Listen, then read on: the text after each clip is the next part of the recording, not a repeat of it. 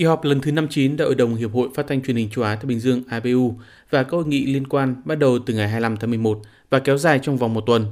Trọng tâm của loạt sự kiện này là phiên họp thứ 59 của Đại hội đồng ABU khai mạc sáng nay tại khách sạn Pullman, thủ đô New Delhi, Ấn Độ. Kỳ họp lần này có sự tham dự của khoảng 400 đại biểu từ các hãng phát thanh truyền hình trong và ngoài khu vực và cũng là kỳ họp được ABU tổ chức trực tiếp lần đầu tiên kể từ năm 2019. Đài truyền hình nhà nước Ấn Độ Prasar Bharati là chủ nhà đăng cai hội nghị. Kỳ họp lần thứ 59 Đại hội đồng Ibu năm nay có chủ đề Phục vụ con người, vai trò của truyền thông trong thời đại khủng hoảng. Bên cạnh phiên khai mạc diễn ra sáng nay, kỳ họp lần này còn có nhiều hội thảo chuyên đề của các nhóm làm việc của Ibu như thể thao, chiến lược và kế hoạch, nhóm các đài phát thanh, ban chuyên đề về nội dung và kỹ thuật. Bên cạnh các vấn đề chuyên môn, các phiên thảo luận đều tập trung và làm rõ việc thấu hiểu thái độ của công chúng trong giai đoạn khủng hoảng và sự cần thiết truyền thông dẫn dắt các hành động chống lại biến đổi khí hậu.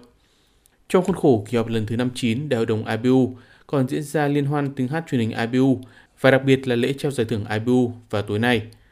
Giải thưởng IBU, IBU Prize là một giải thưởng chuyên môn phát thanh truyền hình quốc tế uy tín do Hiệp hội Phát thanh truyền hình châu Á Thái Bình Dương IBU tổ chức hàng năm.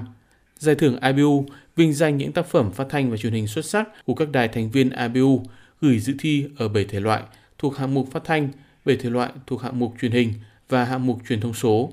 Theo thể lệ, mỗi đài thành viên chỉ được gửi một tác phẩm dự thi ở mỗi thể loại của hạng mục phát thanh, truyền hình và hai tác phẩm cho hạng mục truyền thông số.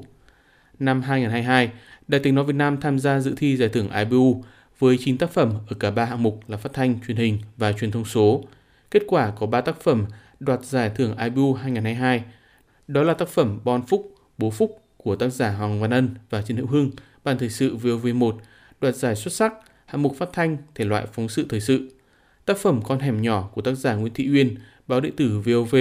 đoạt giải xuất sắc hạng mục truyền thông số và tác phẩm Không gục ngã, tác giả Nguyễn Sĩ Hào và nhóm phóng viên Ban dân tộc VOV4 đoạt giải khuyến khích hạng mục phát thanh thể loại quan điểm về chủ đề năm 2022 Resilient, tạm dịch là khả năng thích ứng và phục hồi.